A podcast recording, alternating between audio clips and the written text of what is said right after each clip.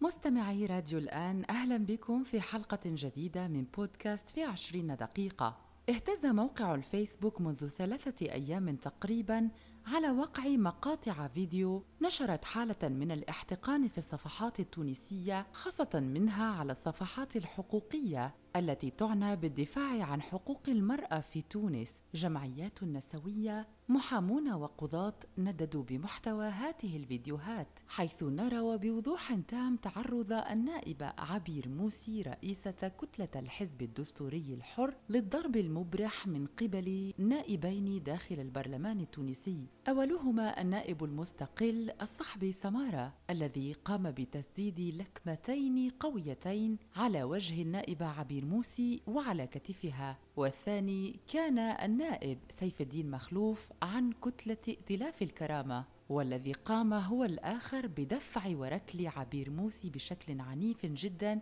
مما تسبب لها في أضرار جسدية واضحة، الأمر الذي استدعى حضور طبيب لمعاينة الحالة الصحية للنائبة عبير موسي. ما أقدم عليه هذان النائبان كان خلال جلسة عامة تحت قبة المجلس بحضور النائب الأول لرئيس مجلس نواب الشعب التونسي سمير الشواشي، وبحضور وزيرة المرأة والأسرة والطفولة وكبار السن والوفد المرافق لها، مما أدخل حالة من الذعر والفوضى داخل قاعة الجلسة. ويذكر أن برنامج عمل الجلسة آنذاك كان يتضمن مواصلة النظر في مشروع قانون يتعلق بتنظيم العمل المنزلي، ومشروع قانون أساسي آخر يتعلق بالموافقة بضبط مقاييس تقسيم الدوائر الانتخابية وتحديد عدد مقاعدها، بالإضافة إلى مشروع قانون أساسي يتعلق بالموافقة الموافقة على اتفاقية بين حكومة الجمهورية التونسية وصندوق قطر للتنمية حول فتح مكتب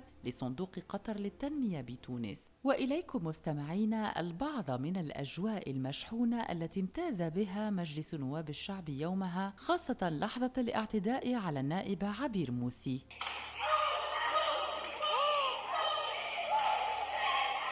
فرجوا كيفاش قالت تعمل الكاميرا، تفرجوا فيها كيفاش تحتجز في الكاميرا. نطالب النقابه باش تشوف، ايه التلفزه الوطنيه شوف اش عامله، شوفوا عبير كيفاش محتجزه الماتريال. لا لا بعد بعدك يا خليها خلي شوفوا شوفوا يتوزع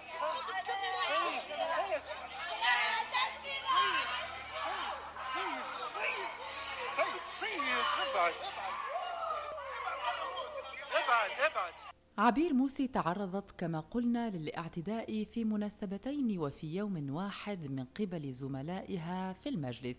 حيث تعرضت كما قلنا للضرب والتهديد والشتم والإهانة من طرف النائب سيف الدين مخلوف، وقد سبقه الاعتداء عليها بالضرب وكذلك بالشتم صباحا من قبل النائب الصحبي سمارة. وقد ظهرت النائبة عبير موسي في أكثر من مشهد من مشاهد مقاطع الفيديو وهي تبكي بشدة من شدة الألم، وتطلب طبيب المجلس لإسعافها مما تعرضت له، واصفة المعتدين عليها من زملائها بالمجرمين والمعتدين على حقوق المرأة في تونس. يا دكتور يا دكتور يا دكتور ما تجيش نحاولوا، لا ما تجيش مش مستشير وما قال بالك احنا تو يرفعوا الجلسه يرفعوا الجلسه يرفعوا الجلسه يرفعوا الجلسه راني مش موت ايه يرفعوا الجلسه هذا الشيء يفرحني ما تجيش تمثل هني باش والله شوفني شوفني يخرجوا مش تعد عليها هي عندها حمى جسدية ما عندهاش. بكاء واستغاثة النائبة عبير موسي داخل حرم المجلس استوجب وقفة صارمة وكلمة واضحة، خاصة على لسان الجمعيات والحقوقيين والحقوقيات التونسيين والتونسيات. وهكذا كان مثلاً التصريح الناري للسيدة يسرة فراوز، وهي الرئيسة السابقة لجمعية النساء الديمقراطيات بتونس، تصريح تصف فيه موقفها مما حصل تحت قبة المجلس مجلس النواب التونسي. اللي صاير هذايا هو يصدمنا صحيح، أما المصيبة أنه اللي يصدمنا أكثر هو أنه صار شهرين التالي وصار ثلاثة شهر قبلها وعدينا سنة ونصف وهما يضربوا ويستهدفوا النساء تحديدا. اليوم قريت تعليقات متاع ناس تفسر لماذا اليوم تحديدا يخرج صحبي سمارة من غيابه وغياهبه ويمشي، والاخر اللي مروح بالفلوس بالمشهد هذايا ذوما يمكن فلوس البترول اللي كان يغني عليهم، ويسلط الاعتداء الهمجي على نيبه في مجلس النواب. بعض الناس فسرت قالوا للإلهاء ربما على الملف الخطير وانتكاسة العدالة وما يحدث في ملف الشهيدين شكري بالعيد والبراهمي وطبعا الجهاز السري والغرفة الغرف المظلمة. لكن اللي نحب ديما نسأله لروحي، علاش ملف خطير كيف ما العدل والعدالة والاختيارات السياسية وقت اللي نحاولوا نحاولوا الوجهة ما نخلقوش كيف ما في الديكتاتوريات الاخرين، خاطر نحن تقريبا في نظام ديكتاتوري راهو عندنا مده، اما ما نعملوش هكا ديفيرسيون نتاع مثلا فضيحه اخلاقيه لندرش، لا يقوم باش يوري ذكوريته في اقوى تجلياتها، راني انا نقدر اللي ما قدرتوش انتوما عندكم مده عديد، ويمشي ويضربها. علاش يعمل هكا؟ لانه مناخ كامل وفر له واعطاه الفرصه ونزل له على الفلسه بيده، وهو فقط يد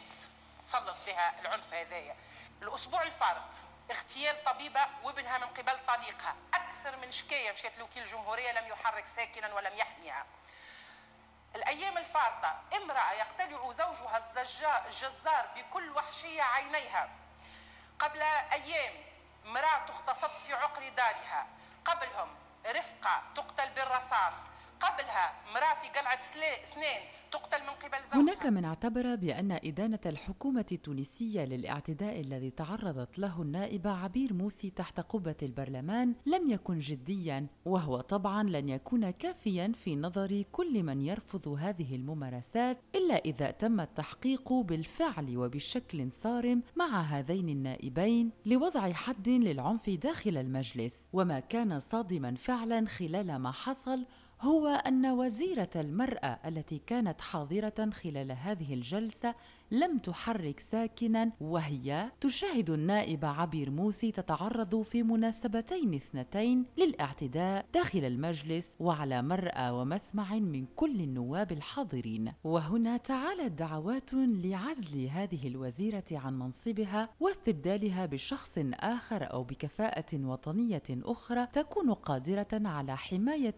حقوق المرأة في تونس. من ناحية أخرى، وقبيل واقعة الاعتداء الثانية التي حصلت في ذات اليوم ولكن في المساء تحت قبة المجلس طبعا، وجهت عبير موسي اتهاماتها إلى رئيس البرلمان راشد الغنوشي الذي قالت بأنه قد جند أشخاصا لمنعها من دخول البرلمان التونسي ووصفته برأس الأفعى، وأشارت من أمام مبنى البرلمان إلى أنه يتم منعها من دخول البرلمان بأمر من راشد الغنوشي، وهي حاملة حقيبتها التي تم منحها إياها من قبل المشرفين على المجلس عندما بدأت الجلسات أول مرة. والأمر بدا لها غريبا، خاصة بأنه يتم التعامل معها بطريقة مختلفة عن كل النواب الباقين، وقد قالت في أكثر من مناسبة بأن العنف المسلط عليها ليس غريبا على المجلس، وأكدت بأنها مصممة على مواصلة عملها رغم الاعتداء عليها داخل البرلمان،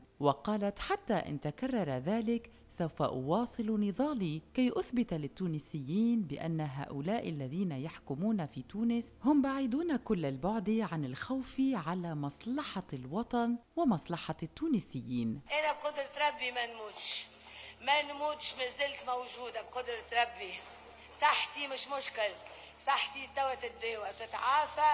بعد كل شيء تعملوه، أما وصلنا للآخر، أدينا الأمانة للآخر، استمتنا على تونس للآخر، أما هما ماشي في بالهم وفات الحكاية، احنا بالمرصاد الكل دوره باش يدخل، وبالمرصاد الكل شريكة، وبالمرصاد الكل عميل، وباش نفتحوهم ونقدموا القضايا، ومن بعد باش ناخذوا تونس، يا توانسة تو نسترجعوا تونس،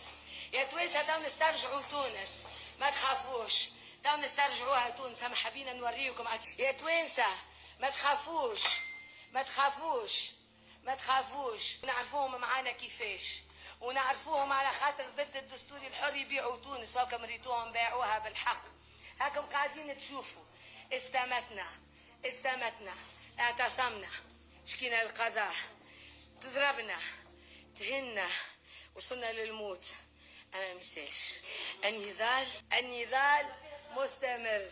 يا جماعة، النضال مستمر. كشف الخونة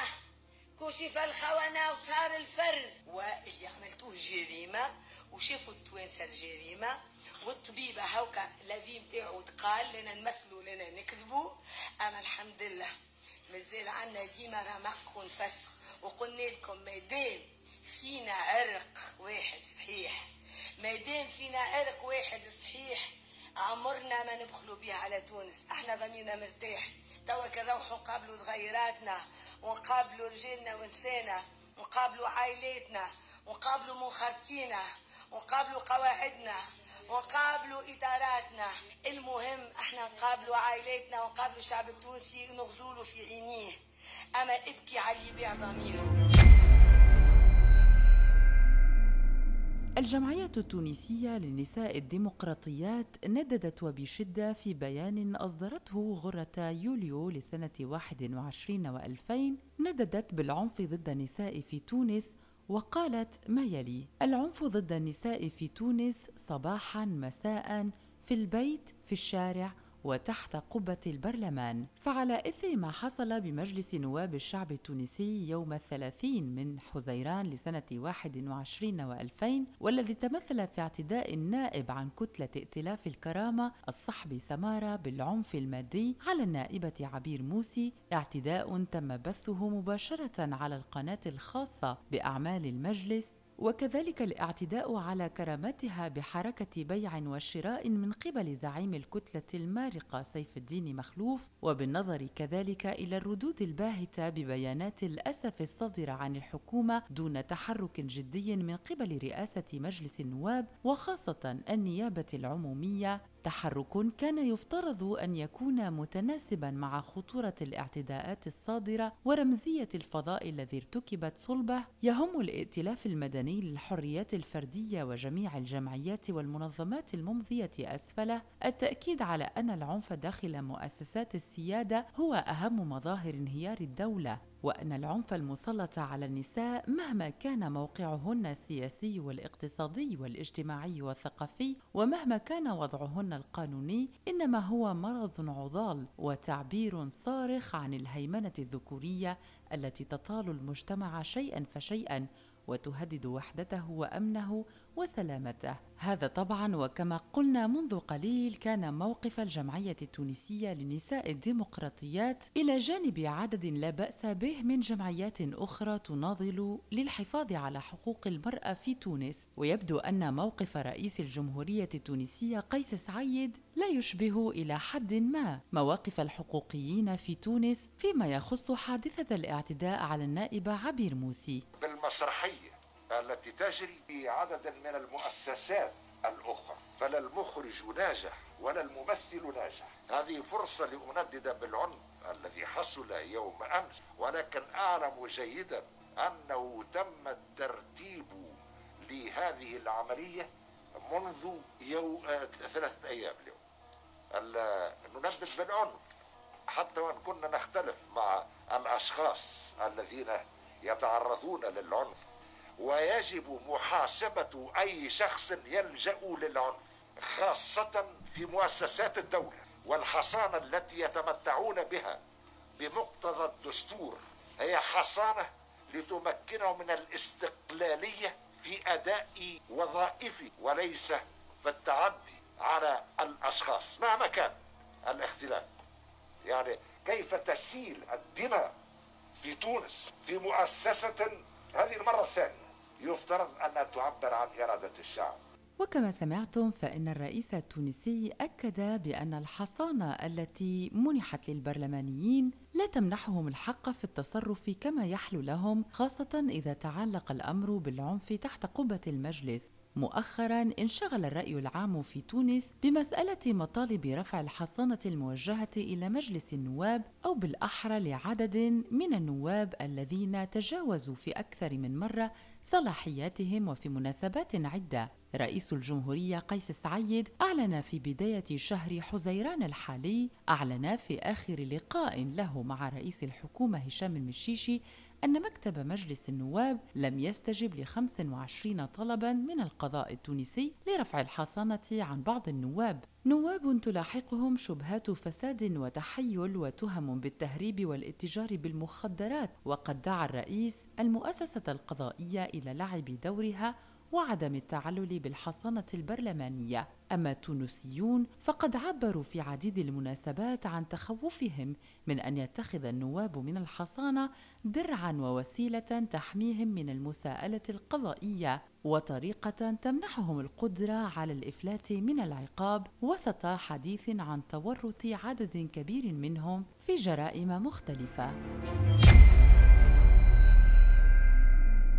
ينص الفصل الثامن والستون من الدستور التونسي على أنه لا يمكن إجراء أي تتبع قضائي مدني أو جزائي ضد عضو بمجلس نواب الشعب أو إيقافه أو محاكمته لأجل آراء أو مقترحات يبديها أو أعمال يقوم بها في ارتباط بمهامه النيابية. أما الفصل التاسع والستون من الدستور التونسي فقد نص على ما يلي: إذا اعتصم النائب بالحصانة الجزائية كتابة فإنه لا يمكن تتبعه أو إيقافه طيلة مدة نيابته في تهمة جزائية ما لم ترفع عنه الحصانة، أما في حالة التلبس بالجريمة فإنه يمكن إيقافه، ويعلم رئيس المجلس حالا على أن ينتهي الإيقاف إذا طلب مكتب المجلس ذلك. وتقول أستاذة القانون العام في الجامعة التونسية وعضو الجمعية التونسية للقانون الدستوري هناء بن عبدة أن الحصانة البرلمانية ليست مطلقة، وهي منظمة ولها شروطها،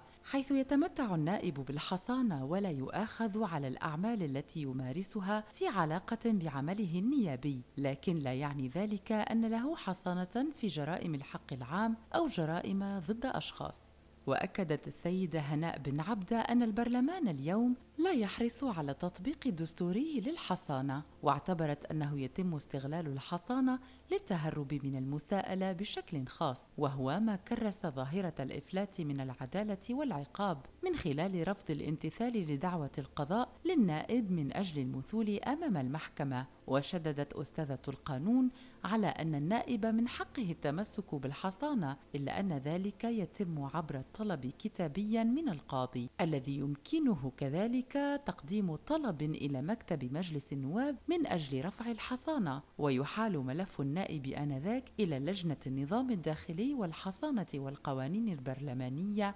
والقوانين الانتخابية، التي تنظر في الطلب وتحيله إلى الجلسة العامة لاتخاذ القرار بالتصويت أو برفع الحصانة أو برفض الطلب. ومن الجدير بذكر هنا بأن مكتب مجلس النواب التونسي لم يعترف بتلقيه مطالب لرفع الحصانة عن عدد من نوابه. أما السيدة هناء بن عبدة الخبيرة القانونية فقد اعتبرت أن ملف الحصانة يستخدم في تونس لأغراض سياسية، ويتم التعامل معه على أساس الولاء للائتلاف الحاكم وأساساً لحركة النهضة بتونس، وقد دعت النواب إلى احترام سلطة القضاء حفاظاً على المؤسسات وتكريساً لعلوية القانون. نذكر هنا على سبيل المثال النائب راشد الخياري، وهو نائب مستقل قد رفض المثول أمام القضاء العسكري الذي أصدر في شأنه مذكرة توقيف في أبريل نيسان الماضي، وذلك بتهمة التآمر على أمن الدولة وتحطيم معنويات الجيش والتخابر مع جهات أجنبية، وذلك على خلفية اتهام هذا النائب إلى الرئيس قيس سعيد بتلقيه أموالاً أجنبية لتمويل حملته الانتخابية الأخيرة للوصول إلى السلطة في تونس. أما في ظل كل ما يحصل ومع تنامي العنف تحت قبة المجلس وفي حرمه بين نواب مختلفين من انتماءات سياسية وحركات حزبية مختلفة، فقد تعالت أصوات كثيرة على وسائل التواصل الاجتماعي وحتى في المنابر الإعلامية التونسية تدعو مرة ثانية بعد أن كانت قد دعت في شهر ديسمبر الفارط إلى استفتاء شعبي حول حل المجلس، فها أن ملف حل المجلس أو إمكانية ذلك تعود لتطفو على السطح من جديد بعد أن اتهم نواب الشعب التونسي داخل المجلس بالأنانية وعدم الاكتراث بالوضع الصحي الخطير الذي تعيشه تونس حالياً جراء انتشار فيروس كورونا الغير مسبوق في ربوعها. فتونس تعيش حالياً أصعب فتراتها الصحية، في ظل غياب تفاعل حكومي عن طريق قرارات ناجعة يمكن أن تخرج البلاد من عنق الزجاجة ومن المأزق الصحي الذي تعاني منه. ما رأيكم مستمعينا في الوضعية التي يعيشها المواطن التونسي وموقفه بينما يحصل تحت قبة المجلس الذي انتخب أعضاءه وما يحصل على أرض الواقع، خاصة فيما يهم الوضع الصحي بتونس؟ اتركوا لنا آراءكم أسفل حلقة اليوم من بودكاست في عشرين دقيقة. نشكركم على المتابعة وإلى اللقاء.